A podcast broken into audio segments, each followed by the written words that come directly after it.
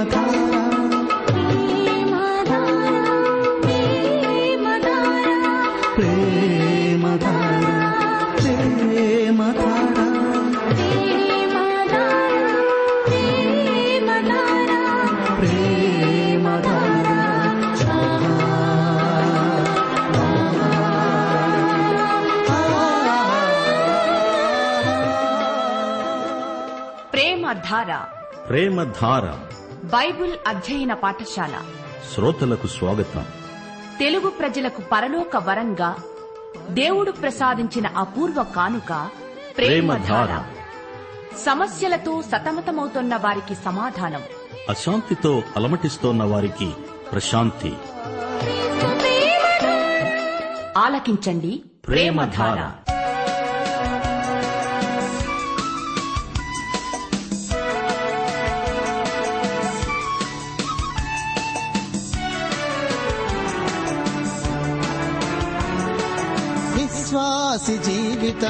वाक्यानुसारजीवनम्। विश्वासि जीवितं वाक्यानुसारजीवनम्। विश्वासि प्रवर्तन निष्पक्षपातविधानम् विश्वासि नडवडि क्रियाशलखनोमगम् విశ్వాసి పలుకులు మధురాత్మక ప్రబోధం. విశ్వాసి పలుకులు మధురాత్మక ప్రబోధం. అదే యాకోబు వ్రాసిన పత్రికా. క్రైస్తవ విశ్వాస జీవిత పరమార్థిక క్రైస్తవ విశ్వాస జీవిత పరమార్థిక క్రైస్తవ విశ్వాస జీవిత పరమార్థిక. ప్రియ శ్రోతలు బాగున్నారా? మీ కుటుంబంలో అందరూ కులాసాగా ఉన్నారా? మీకందరికీ ప్రభుయేసునామమున శుభం. ప్రతిరోజు రేడియో బైబిల్ పాఠాలు వింటూ ఆనందిస్తున్నట్లు మాకు రాస్తున్నారు కృతజ్ఞులం. గత పాఠంలో హోషియా గ్రంథం పద్నాలుగో అధ్యాయంలో ఆరో వచనం వరకు పాఠం చెప్పుకున్నాము. అదే అధ్యాయంలో కొరవ ఇవాళ పూర్తి చేస్తాము. యాకోబు పత్రిక ఉపోద్ఘాతం కూడా వింటాము. అంతేకాదు హెబ్రీ పత్రిక ప్రశ్నలు కూడా చెబుతాము. హోషియా గ్రంథం పద్నాలుగో అధ్యాయం ఏడో వచనం నుండి అతని నీడయందు నివసించేవారు మరలి వస్తారు ధాన్యము వలె వారు తిరిగి మొలుస్తారు. ద్రాక్ష చెట్టు వలె వారు వికసిస్తారు. లెబానోను ద్రాక్షరసము వాసన వలె వారు పరిమళిస్తారు. ఎఫ్రాయిము బొమ్మలతో నాకిక నిమిత్తమేమిటి? నేనే ఆలకిస్తున్నాను. నేనే ఎఫ్రాయిమును గూర్చి విచారణ చేస్తున్నాను. నేను చిగురు పెట్టే సరళ వృక్షము వంటి వాణ్ణి. నా వలననే నీకు ఫలము కలుగుతుంది. జ్ఞానులు ఈ సంగతులు వివేచిస్తారు బుద్ధిమంతులు వాటిని గ్రహిస్తారు. ఏలయనగా యహోవా మార్గములు చక్కనివి నీతిమంతులు వాటిని అనుసరించి నడుచుకుంటారు గాని తిరుగుబాటు చేసేవారికి అది అడ్డము గనుక వారు తొట్టిల్లుతారు. శ్రోతలు ఎఫ్రాయిముకు మంచి రోజులొస్తాయి. అతడు విగ్రహాలను విడిచిపెట్టి సజీవ దేవుని తట్టు తిరుగుతాడు ఆ రోజున ఇస్రాయేలు వారిలో అనేకులు రక్షించబడతారు. శేషిత ప్రజలు అంటే కొద్దిమంది అనుకుంటున్నారా? యోనా పరిచర్యలో నీనెవె పట్టణమంతా రక్షించబడలేదా? అయితే ఒక శతాబ్దం తిరగకముందే వారు పడిపోయారు. గతంలో ఎన్నో ఉద్యోగ ఉద్యమాలు వచ్చాయి. ప్రజలు దేవుని వైపు తిరిగారు. భవిష్యత్తులో సార్వత్రిక ఆధ్యాత్మిక ఉజ్జీవాన్ని నిరీక్షిస్తున్నాము. మహాశ్రమల కాలం రాబోతోంది. వెయ్యేండ్ల పాలనలో కూడా రక్షణ పొందే వారెందరో ఉంటారు. ఏసే మహావిజేత దేవుడు సార్వభౌముడు. ఆయన రథచక్రాలు కదులుతున్నాయి. ఆయన వాక్యం విని ప్రతి ఒక్కరూ రక్షించబడవలసిన కాలమిది ఇంతటితో హోషియా గ్రంథం ముగిసింది. మనం కొత్త నిబంధనలోని యాకోబు పత్రిక ఉపోద్ఘాతం వినబోతున్నాము. ముందుగా ప్రార్థన చేసుకుందాము. ప్రియతండ్రి పరలోక సింహాసనాసీనుడవైన జీవాధిపతి నీకు మా హృదయపూర్వకమైన స్థుతులు స్తోత్రములు మా శ్రోతలను ఈ సమయమందు మీ కృపాసనము వద్దకు తెస్తున్నాము. వారిని వ్యక్తిగతముగాను కుటుంబములుగాను దీవించండి ప్రభు. మా దేశమును దేశ ప్రజలను దేశ ప్రభుత్వమును ఆశీర్వదించండి. మా దేశమందలి క్రైస్తవ సంఘాలను సంఘమందలి విశ్వాసులను వ్యక్తిగతంగా ఉజ్జీవపరచండి. సువార్తీకరణ ఉద్యమంలో నీ బిడ్డలు ముందుకు సాగునట్లు వారికి ఆత్మ నింపుదల నడుపుదల ప్రసాదించండి. రోగులను ముట్టి స్వస్థపరచండి. బలహీనులను వృద్ధులను వికలాంగులను మీ స్పర్శ చేత బలపరచండి. సైతానీయ దుష్టశక్తులను లయపరచండి. నేటి వాక్య శ్రవణాశీర్వాదములు మాకందరికీ సమృద్దిగా అనుగ్రహించుమని యేసుక్రీస్తు వారి దివ్యనామమున వేడుకుంటున్నాము తండ్రి. ఆమెన్. సోదరి సోదరులారా ఈ రోజు నుండి మనం యాకోబు పత్రికను ధ్యానించబోతున్నాము. సాధారణ పత్రికల్లో ఇది మొదటిది. యాకోబు పత్రిక ఒకటి రెండు పేతురు పత్రికలు ఒకటి రెండు మూడు యోహాను పత్రికలు యూదా పత్రిక వీటిని సాధారణ పత్రికలు అని వ్యవహరిస్తారు. అంటే ఇందలి సందేశం అందరికీ వర్తిస్తుంది అని అర్థం. ఇవి సార్వత్రిక పత్రికలు ప్రత్యేకించి ఎవరికో రాసినవి కాదు ఎవరినో ఉద్దేశించినవి కావు సంఘానికి సాధారణంగా అన్వయించే ఉత్తరాలు ఇవన్నీ. ఈ పత్రికను యాకోబు రాశాడు. యాకోబు అంటే జేమ్స్. కొత్త నిబంధనలో ఈ పేరు గలవారు నలుగురున్నారు. వీరిలో ముగ్గురిని మనం సులభంగా గుర్తించగలం. జేమ్స్ లేక యాకోబు యోహానుకు సోదరుడు జబిదయ కుమారుల్లో ఒకడు యాకోబు యోహానులను ఉరుము బిడ్డలు అని ప్రభువే పేర్లు పెట్టాడు. అపుస్తల కార్యములు పన్నెండో అధ్యాయం ఒకటి రెండు వచనాలు. రాజైన హెరోదు సంఘస్థులలో కొందరిని బాధ పెట్టడానికి బలాత్కారముగా పట్టుకుని యోహాను సహోదరుడైన యాకోబును ఖడ్గముతో చంపించాడు మరొక యాకోబు ఉన్నాడు. ఇతడు అల్పయ కుమారుడు అపుస్తలలో ఒకడు. అయితే ఈ పత్రిక రాసింది ఇతడు కాదు మరొక యాకోబున్నాడు. ఇతడు యేసు ప్రభువుకు సహోదరుడవుతాడు మరియ యోసేపులకు పుట్టినవాడు మరియ కన్యకగా ఉన్నప్పుడు యేసును కన్నది యేసు తొలి కాన్పు కొందరు ప్రజలు అన్నారు ఇతడు వడ్రంగి కుమారుడు కాడా ఇతని తల్లి పేరు మరియ కాదా యాకోబు యోసేపు సీమోను యూదా అనేవారు ఇతని సోదరులు కారా ఇతని సోదరీమణులందరూ మనతోనే ఉన్నారు కదా. మొదట్లో ప్రభు యొక్క సహోదరులే ఆయన యందు విశ్వాసముంచిన వారు కారు. అయితే యేసు సహోదరుడైన యాకోబే ఎరుషలేము సంఘానికి కాపరయ్యాడు. అపుస్తల కార్యములు పదిహేనో అధ్యాయంలో జరిగిన సభలో ఈ యాకోబే అధ్యక్షత వహించాడు. పరిశుద్ధాత్మ నడుపుదల చొప్పున ఈ యాకోబు సభికులందరినీ ఒక నిర్దిష్టమైన తీర్మానానికి నడిపించాడు. గలతి పత్రిక రెండో అధ్యాయం తొమ్మిదో వచనంలో పౌలు ఈ యాకోబునే పేర్కొన్నాడు. స్తంభములుగా ఎంచబడిన యాకోబు కేఫా యోహాను అనేవారు నాకు అనుగ్రహింపబడిన కృపను కనుగొన్నారు. మేము అన్యజనులకు తాము సున్నతి పొందిన వారికి అపుస్తలుగా ఉండాలని చెప్పి తమతో పాలివారము కావడానికి సూచనగా నాకు బర్నబాకు కుడి చెయ్యి ఇచ్చారు. ఈ యాకోబు అనే జేమ్సే ఈ పత్రిక రాసినవాడు. ఇక రచనాకాలం క్రీస్తు శకం నలభై ఐదు యాభై సంవత్సరాల మధ్యకాలంలో ఈ పత్రిక రాయబడింది. కొత్త నిబంధనలోని ప్రథమ రచన యాకోబు పత్రికే. అపుత్రుడైన పౌలు చెప్పిన దానికి యాకోబు చెప్పిన దానికి భేదమేమీ లేదు వ్యాఘాతమేమీ కానరాదు. పౌలు విశ్వాసాన్ని గురించి మాట్లాడితే యాకోబు అదే అంశం మీద మాట్లాడాడు. ఇద్దరి అంశము ఒకటే. అయితే యాకోబు విశ్వాసం వల్ల ఉత్పన్నమయ్యే క్రియలను ప్రస్తావించాడు. యాకోబు చెప్పినా పౌలు చెప్పినా క్రియాశీలమైన విశ్వాసాన్ని గురించే. విశ్వాసము ద్వారా నీతిమంతులమైనప్పుడు విశ్వాసులమైన మనము సత్క్రియలు చేయాలి. పనిచేసే విశ్వాసం దానికి ముందు రక్షించే విశ్వాసం. ఈ రెండిటినీ అపుస్తలుడైన పౌలు ప్రస్తావించాడు. ఒకటి మనము క్రియలను బట్టి నీతిమంతులము కాలేదు. ఎఫ్ఎసి పత్రిక రెండో అధ్యాయం ఎనిమిది తొమ్మిది వచనాలు మీరు విశ్వాసము ద్వారా కృపచేతనే రక్షింపబడి ఉన్నారు. అది మీ వలన కలిగినది కాదు దేవుని వరమే. అది క్రియల వలన కలిగినది కాదు గనుక ఎవడునూ అతిశయపడడానికి వీలు లేదు. తీతు పత్రిక మూడో అధ్యాయం ఐదో వచనం. మనము నీతిని అనుసరించి చేసిన క్రియల మూలముగా కాక తన కనికరము చొప్పుననే పునర్జన్మ సంబంధమైన స్నానము ద్వారా పరిశుద్ధాత్మ మనకు నూతన స్వభావము కలుగచేయుట ద్వారా మనలను రక్షించాడు. అయితే మనము నీతిమంతులమైంది క్రియల కొరకే సత్క్రియలు చేయడానికే. తీతుపత్రిక మూడో అధ్యాయం ఎనిమిదో వచనంలో పౌలన్నాడు ఈ మాట నమ్మదగినది గనుక దేవునియందు విశ్వాసముంచిన వారు సత్క్రియలను శ్రద్ధగా చేయుటయందు మనస్సుంచాలి.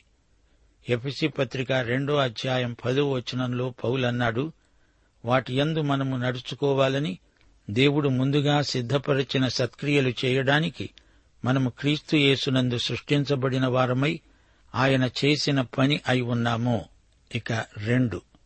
రక్షణకు మూలం మన విశ్వాసం దేవుని కృప. పౌలు ఈ అంశాన్ని పునరుద్ఘాటించాడు. క్రియలు రక్షణ యొక్క ఫలం ఫలితం. ఈ సత్యాన్నే యాకోబు తన పత్రికలో చర్చిస్తాడు. రక్షణకు విశ్వాసం కారణం క్రియలు రక్షణకు ఫలితం. క్రియలు నిన్ను రక్షించవు అని పౌలన్నప్పుడు అవి ధర్మశాస్త్ర క్రియలని మనం గ్రహించాలి. యాకోబు క్రియలను గురించి మాట్లాడినప్పుడు ఈ క్రియలు విశ్వాస సంబంధమైనవి. యాకోబు పత్రిక రెండో అధ్యాయం పద్దెనిమిదో వచనంలో ఇదే సవాలు వేయబడింది. ఒకడంటాడు నీకు విశ్వాసమున్నది నాకు క్రియలున్నవి. క్రియలు లేకుండా నీ విశ్వాసమును నాకు కనపరుచు. నేను నా క్రియల చేత నా విశ్వాసమును నీకు కనపరుస్తాను. దేవుడు నీ హృదయంలోకి సూటిగా చూస్తున్నాడు.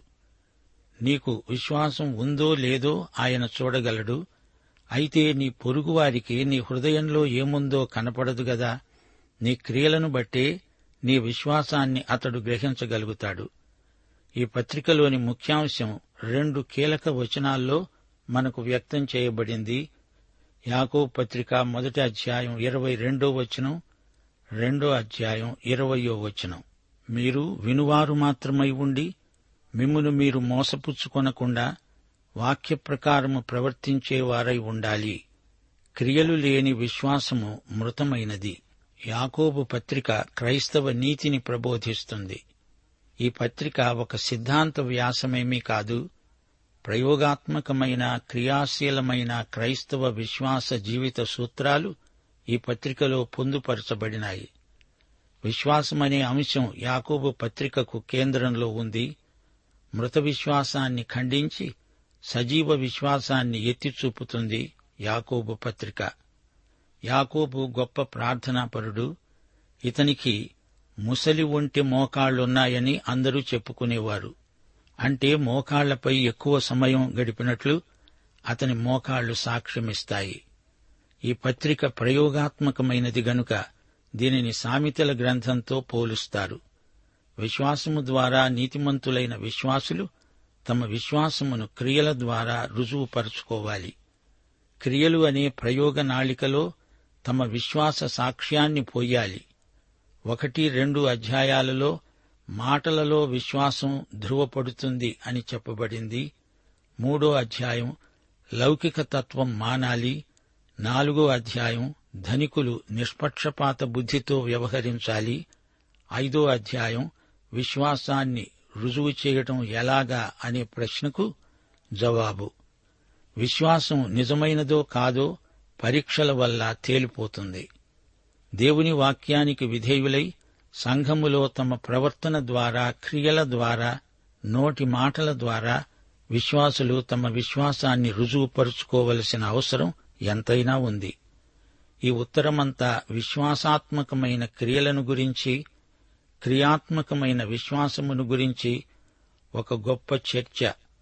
ఈ గ్రంథం వేషధారులను గద్దిస్తుంది విశ్వాసుల కుటుంబ జీవితాన్ని సరిదిద్దుతుంది. యూదమతం నుంచి వచ్చిన విశ్వాసులకు కావలసిన ప్రవర్తన నియమావళి ఈ పత్రికలో ఉంది. శ్రమలు శోధనలు పరీక్షలు వస్తాయి. సత్క్రియలను ఫలించే విశ్వాసం ఎలాంటిదో యాకోబు పత్రిక తేటగా చూపుతుంది. నిష్పక్షపాతంగా దేవుని బిడ్డలు ప్రవర్తించాలి. నాలుకను జాగ్రత్తగా కాపాడుకోవాలి. పైనుండి వచ్చే జ్ఞానాన్ని కోరాలి. జగడాలాడకూడదు. తోటివారిపై అభాండాలు వేయకూడదు. ఆ రోజుల్లో యూద క్రైస్తవ విశ్వాసులు ఎన్నో శ్రమలకు గురి అవుతున్నారు. వీరు యేసుక్రీస్తు ప్రబోధాలకు అనుగుణంగా జీవించాలని యాకోబు హెచ్చరిక చేస్తున్నాడు. కొండమీది ప్రసంగంలోని అంశాలెన్నో ఈ పత్రికలో వివరించబడినవి. క్రైస్తవ జీవన శైలి ఎలా ఉండాలో మాటలలో చేతల్లో విశ్వాసులు ఎలా మసలుకోవాలో యాకోబు వివరించాడు. సంఘంలో ధనికులు బీదవారు అనే విభజన ఉండకూడదు. నాలుక ఉంది కదా అని ఇష్టమొచ్చినట్లు మాట్లాడకూడదు. ప్రార్థన చెయ్యండి దేవుని జ్ఞానాన్ని స్వీకరించండి. తోటివారి అక్కరలో తోడ్పడండి. రోగులను పరామర్శించండి అని యాకోబు ప్రబోధిస్తున్నాడు. మనకు రక్షణ దేవుని కృపచేత లభించింది. అయితే విశ్వాసులమైన మన ప్రవర్తన మన విశ్వాసానికి అనుగుణంగా ఉండాలి. విశ్వాసం క్రమశిక్షణను అలవరుస్తుంది. ఆత్మ నిగ్రహం విశ్వాస ఫలమే. యేసు మాదిరికి అనుగుణమైన నడవడిని పెంపొందించుకోండి. దేవుణ్ణి మీ ప్రవర్తన ద్వారా సంతోషపెట్టండి. ఈ పత్రిక యూదులకే కాదు మనకు కూడా జ్ఞాన సాహిత్యం. కొత్త నిబంధన సామెతల గ్రంథమని దీన్ని పిలవచ్చు. విశ్వాసుల జీవమునకు భక్తికి అవసరమైన కొన్ని ఉపదేశాలు ఇందులో పొందుపరచబడినవి. భక్త యాకోబు తన పత్రికలో ముఖ్యంగా మూడు అంశాలు ప్రస్తావిస్తున్నాడు. ధనాన్ని గురించి దారిద్ర్యాన్ని గురించి యాకోబు కొన్ని అమూల్యమైన సత్యాలు తన ఉత్తరంలో రాస్తున్నాడు. బీదలకు సాయం చేయాల్సిన బాధ్యత విశ్వాసులకు అప్పగించబడింది. రెండో అంశం దౌర్జన్యం అనాధ్యాత్మికం. అవినీతికరం. మాటల్లో కూడా తోటివారిని హింసించకూడదు. ధనికులు తమ పనివారిని వేధించకూడదు. ఇక మూడో అంశం. దేవుని వాక్యం వినాలి ఆ ప్రకారం చెయ్యాలి జీవించాలి. విశ్వాసం నిన్ను క్రియలకు నడిపించాలి. క్రైస్తవులు మనసా వాచా దౌర్జన్యాన్ని అరికట్టాలి గాని దాన్ని ప్రోత్సహించకూడదు. న్యాయంగా తీర్పు చెప్పే దేవుని నిర్ణయం కోసం ఎదురుచూడాలి ఎల్లప్పుడూ మన చుట్టూరా ఉన్న బేదలకు కనికరముతో కూడిన సత్కార్యాలు చెయ్యాలి ఈ పత్రికలోని ఐదు అధ్యాయాలు పంచరత్నాల వంటివి. మొదటి రత్నం విశ్వాసంతో నిలువు నీకేముందో చూసుకో. రెండో రత్నం కనికరయుతమైన సేవ నీవేమి చేస్తున్నావో చూసుకో. మూడో రత్నం జాగ్రత్తగా మాట్లాడు. నీవేమి చెబుతున్నావో చూసుకో నాలుగో రత్నం. దేవునికి లోబడు. నీ మనోభావాలను సరిచూచుకో. ఐదో రత్నం. నీకున్నది ఇతరులతో పంచుకో. నీవేమి చేస్తున్నావో చూచుకో. గొప్ప మాటలు చెప్పి అల్పమైన బతుకులతో ప్రజల ముఖం మళ్ళీ ఎలా చూడగలం? చెప్పేదానికి చేసేదానికి పొంతన ఉండాలి గదా? దేవుణ్ణి కలిగిన ప్రజలమని చెప్పుకుంటూ తిరిగి లోకం మీద ఆధారపడి బతకడం ద్వంద్వ వైఖరి అలాంటి విఫల ప్రయత్నాన్ని యాకోబు పత్రిక ఎండగడుతుంది. మన జీవితాలు సువార్తను చెప్పటం కాదు సువార్తను చూపాలి. క్రైస్తవమంటే ఏదో మానసికంగా నమ్ముకున్న సిద్ధాంతం కాదు అది విశ్వాసుల అనుదిన జీవిత విధానం.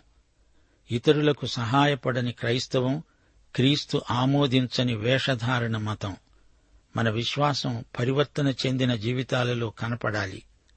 ఈ పత్రికలో క్రైస్తవులకు అవసరమైన వ్యక్తిగత ఉపదేశం సాంఘికమైన సమస్యలు వాటి పరిష్కారం దేవుని పట్ల క్రైస్తవ విశ్వాసులు బాధ్యత కలిగి ప్రవర్తించడం మొదలైన విషయాలను గురించి చర్చించడం జరిగింది.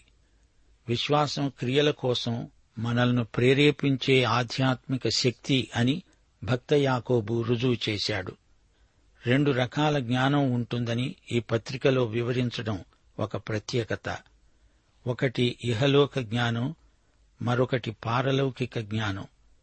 దురాశను మాని దేవునికి విధేయులమై బ్రతకాలి విశ్వాసులు పరస్పరం ఒకరికొకరు ప్రార్థన చేయాలి కష్టనష్టాలలో ఒకరికొకరు తోడ్పడాలి క్రైస్తవ జీవన విధానంలో పాటించవలసిన ఆధ్యాత్మిక సూత్రాలు ఈ పత్రికలో ఎన్నెన్నో మనకు అందించబడ్డాయి. ప్రథమ శతాబ్దపు యూద క్రైస్తవ విశ్వాసులనుద్దేశించి ఈ పత్రిక రాయబడింది. ఈ క్రైస్తవ విశ్వాసులు అక్కడక్కడా చెదరిపోయి అన్యుల మధ్య జీవిస్తున్నారు. అయితే అన్ని కాలాలలో స్థలాలలో ఉన్న విశ్వాసులకు ఈ సందేశం వర్తిస్తుంది. ఈ పత్రిక రచయిత అయిన యాకోబు అప్పటి ఎరుషలేము సంఘంలో కాపరి. జ్ఞాపకముంచుకోండి ఈ పత్రికలో సజీవ విశ్వాసం విశ్వాసులకు కలిగే శ్రమలు విశ్వాసుల మధ్య ఉండవలసిన సహోదర ప్రేమ జ్ఞానయుక్తమైన మాటలు ధనికుల యోగ్య ప్రవర్తన మొదలైన అమూల్య సత్యాలు ఈ పత్రికలో మనకు అందించబడుతున్నాయి. యేసు ప్రభు కొండ మీద చేసిన ప్రసంగానికి యాకోబు పత్రిక వ్యాఖ్యానమని చెప్పవచ్చు. సమాధానపరిచేవారు ధన్యులు వారు దేవుని కుమారులనబడుదురు. మత్తయుసు వార్త ఐదో అధ్యాయం తొమ్మిదో వచ్చును యాకోబు పత్రిక మూడో అధ్యాయం పదిహేడో వచ్చును పైనుండి వచ్చే జ్ఞానము సమాధానకరమైనది. నీతి ఫలము సమాధానము చేసేవారికి సమాధానమందు విత్తబడుతుంది. పాఠం ఇంతటితో సమాప్తం. ప్రభు అయిన యేసుక్రీస్తు వారి కృప తండ్రి అయిన దేవుని ప్రేమ పరిశుద్ధాత్మ యొక్క అన్యోన్య సహవాసము సమాధానము మనకందరికీ సదాకాలము తోడై ఉండునుగాక. ఆమెన్.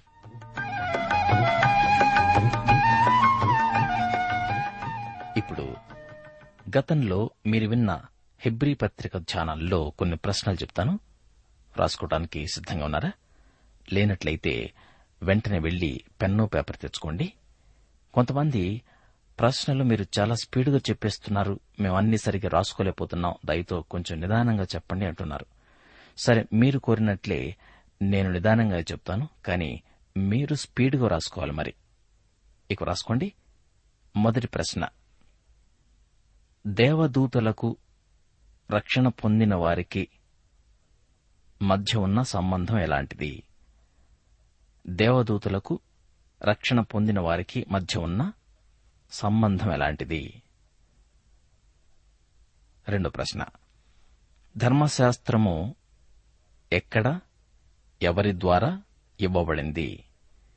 ధర్మశాస్త్రము ఎక్కడ ఎవరి ద్వారా ఇవ్వబడింది? ఇది హెబ్రి పత్రికలో ఏ వచనాన్ని బట్టి చెప్పగలం? ఇది హెబ్రి పత్రికలో ఏ వచనాన్ని బట్టి చెప్పగలం? మూడో ప్రశ్న. ఈ పత్రికలో యేసు ప్రభుకు ఉన్న పేర్లలో రెండు పేర్లు. అపోస్తలుడు ప్రధాన యాజకుడు. అపోస్తలుడు ప్రధాన యాజకుడు. ఈ పేర్లు ఏ ఏ కారణాల బట్టి పెట్టబడ్డాయి? ఏ ఏ కారణాలు బట్టి పెట్టబడ్డాయి? లేదా ఈ రెండు పేర్లకు నిర్వచనాలు రాయవచ్చు?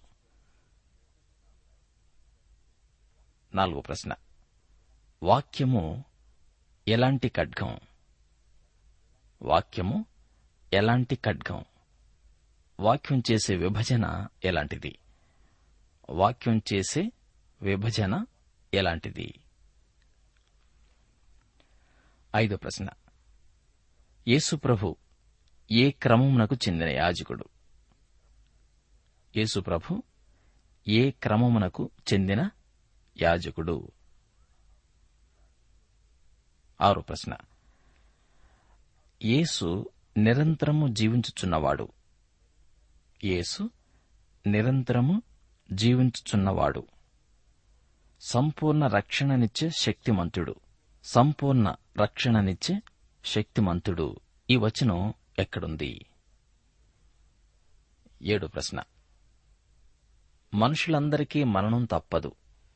మనుషులందరికీ మరణం తప్పదు. ఆ తర్వాత తీర్పు. మనుషులందరికీ మరణం తప్పదు ఆ తర్వాత తీర్పు ఉంటుంది. ఈ వచనం ఎక్కడ ఉంది? ఎనిమిదో ప్రశ్న. పగదీర్చుట నా పని పగదీర్చుట నా పని నేనే ప్రతిఫలమిస్తాను నేనే ప్రతిఫలమిస్తాను. ఈ వచనం హెబ్రీ పత్రికలో ఎక్కడ ఉంది? ఇదే మాట మరో పత్రికలో కూడా ఉంది. ఏ పత్రిక?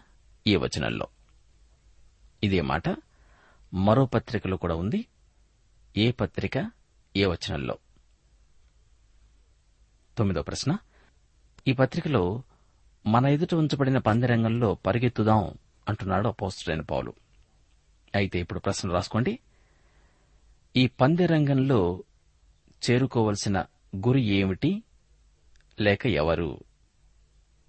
ఈ పందిరంగంలో చేరుకోవలసిన గురి ఏమిటి? లేక ఎవరు?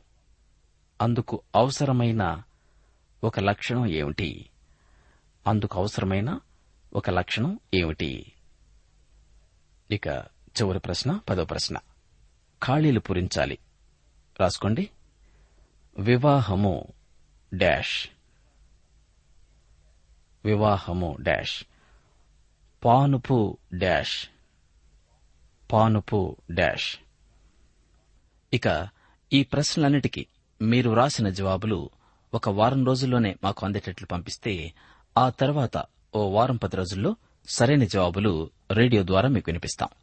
మరి వెంటనే మీ జవాబులు రాసి పంపిస్తారుగా?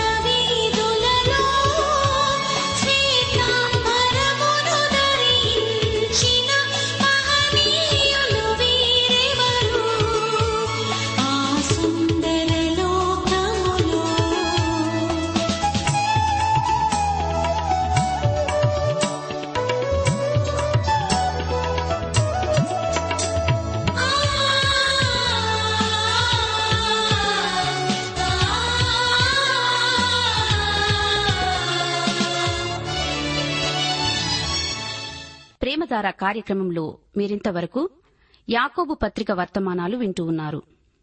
ఈ వర్తమానాలు మీ అనుదిన విశ్వాస జీవితంలో ఎదురయ్యే కొన్ని తప్పు విధానాలను సరిచేసి సరైన క్రైస్తవ ప్రవర్తన కలిగి జీవించేందుకు ఎంతో సహాయపడగలవు. అందుకోసమే ఈ వర్తమానాల సారాంశ సత్యాలను గొప్ప ప్రవర్తన అనే చిన్న పుస్తకంగా సిద్దం చేస్తున్నాం. గొప్ప ప్రవర్తన పుస్తకం కావలసిన వారు నేటి వర్తమానంలో మీరు పొందిన మేలులతో పాటు ఈరోజే మాకు వ్రాసి మీ పేరు నమోదు చేసుకోవచ్చు.